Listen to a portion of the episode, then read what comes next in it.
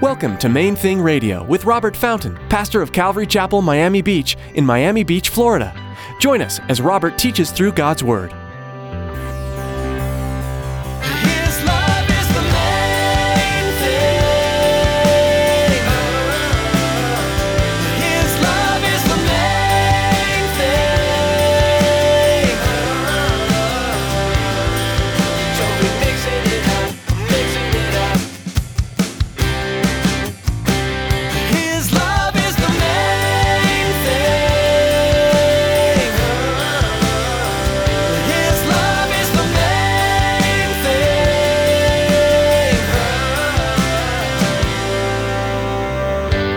I'm rough around the edges because God designed me that way, and I don't need a woman trying to soften me up. But God designed our women to be soft, and we need to honor them in that way. We need to understand that about them, and that, that applies in so many different areas, men. We many times we want our wives to toughen up, and you know we we don't want them to be so sensitive. And listen, that's that's who God made them to be. You need to honor that. Stop trying to change that about her. We are to honor how God made us to be. In today's message from Pastor Robert, he teaches us to honor the way God designed males and females to be. Each of us has our strengths and weaknesses, which is why God gave us one another. We are to honor and appreciate the way God designed us.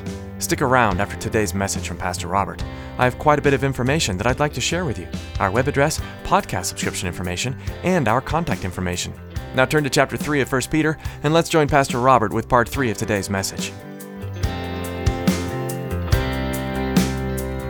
His love is the main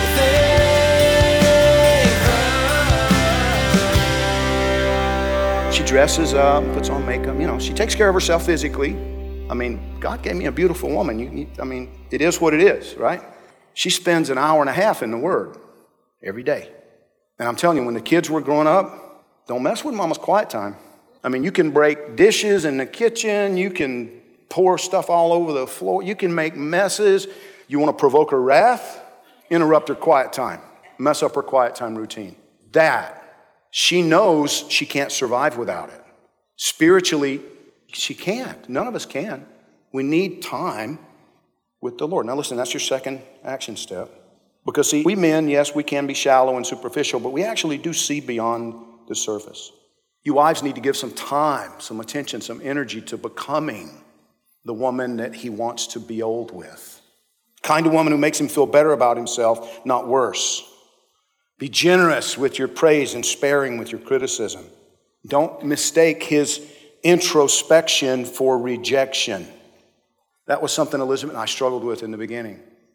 And actually, sometimes it'll still come up. You know, she, she will misinterpret my introspection for rejection. I saw something on Facebook the other day that I'm sure some of you saw it too. It's been going around. Do you see that photo? That post? It says, Her diary. Tonight I thought my husband was acting weird. We'd made plans to meet at a nice restaurant for dinner. I was shopping with my friends all day long. So I thought he was upset at the fact I was a bit late, but he made no comment on it. Conversation wasn't flowing, so I suggested that we go somewhere quiet so we could talk. He agreed, but he didn't say much. I asked him what was wrong. He said, Nothing. I asked him if it was my fault that he was upset. He said he wasn't upset, that it had nothing to do with me, not to worry about it. On the way home, I told him that I loved him. He smiled slightly and kept driving. Can't explain his behavior. I don't know why he didn't say, I love you too. When we got home, I felt as if I'd lost him completely, as if he wanted nothing to do with me anymore. He just sat there quietly and watched TV. He continued to seem distant and absent. Finally, with silence all around us, I decided to go to bed. About 15 minutes later, he came to bed, but I still felt that he was distracted and his thoughts were somewhere else. He fell asleep. I cried. I don't know what to do. I'm almost sure that his thoughts are with someone else. My life is a disaster. His diary motorcycle won't start. I can't figure out why. telling you, man, that hit me right between the eyes. Some of you ladies have heard my wife tell the story of how she would, you know, we would go to bed at night, you know, and two hours later she'd get up and go in the living room and cry herself to sleep in there on the sofa, trying to figure out what was up with me. Motorcycle wouldn't start. I couldn't, or whatever, you know, there's some issue that had nothing to do with her, but she misunderstood. She misinterpreted my quietness, my, my brooding, my introspection for rejection of her. Ladies, don't do that. And when you do, don't beat him up. Speak words of encouragement into his life. You know, one of the things that most blesses me in my relationship with my wife is that she'll send me a, a text every so often, just with a verse of scripture or some little encouraging, some little, some little short thing that's just designed to lift my spirits. You know, I'm so blessed that God gave you to me. Or, you know, this is what the Lord showed. I was praying for you, and this is what the Lord showed me. Just a verse of scripture, a little short thing. And now for you men. Husbands, likewise, dwell with them with understanding. And again, that word likewise is worth noting, pointing back, back to what he said to the wives. Applies to you too. Focuses need to shift, attitudes need to change. Dwell with them with understanding, giving honor to the wife as to the weaker vessel, and as being heirs together of the grace of life, that your prayers may not be hindered.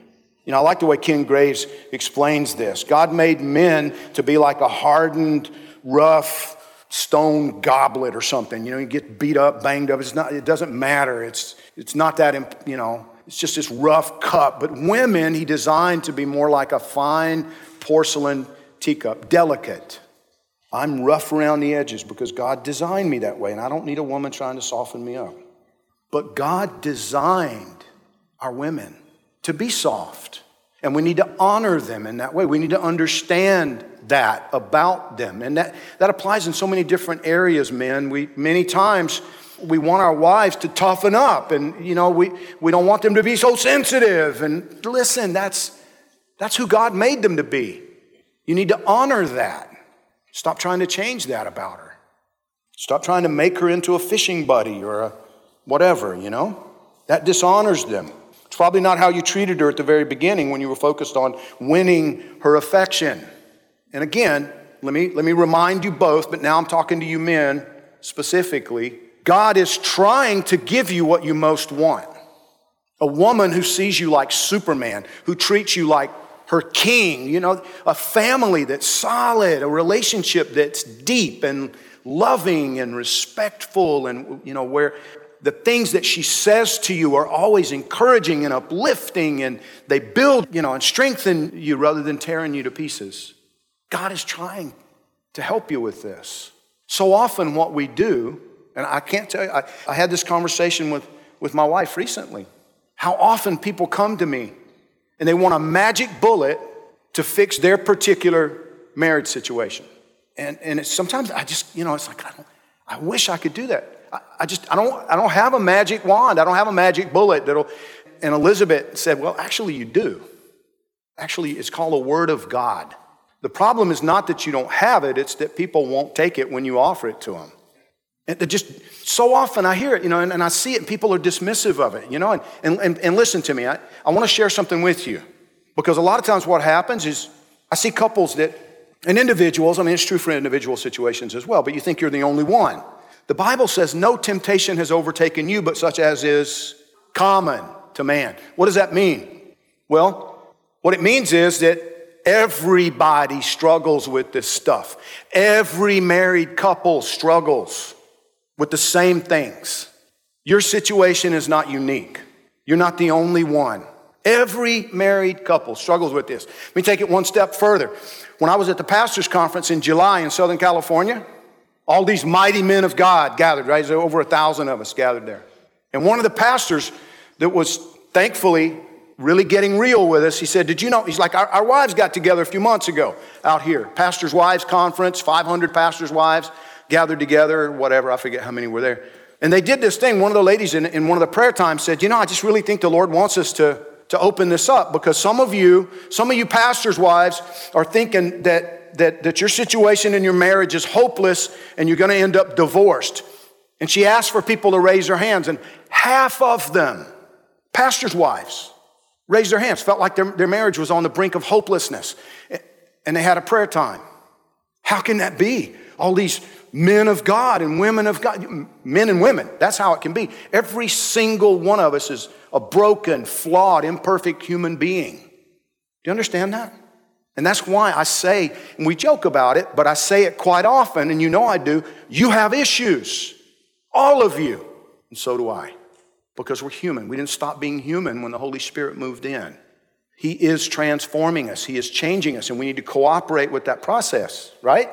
That's what this is about. If you will trust Him and cooperate. See, I'm not saying to any of you, husbands or wives, gentlemen, I'm not saying to you that you need to trust your wife to change.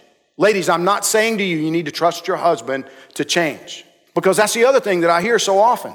You know, she keeps telling me I'm to, ch- you know, he keeps telling me I'm not to do that anymore, but it's the same old story over and over and over again. Stop looking at the human who is next to you and look at the God who promises to do a work in their lives.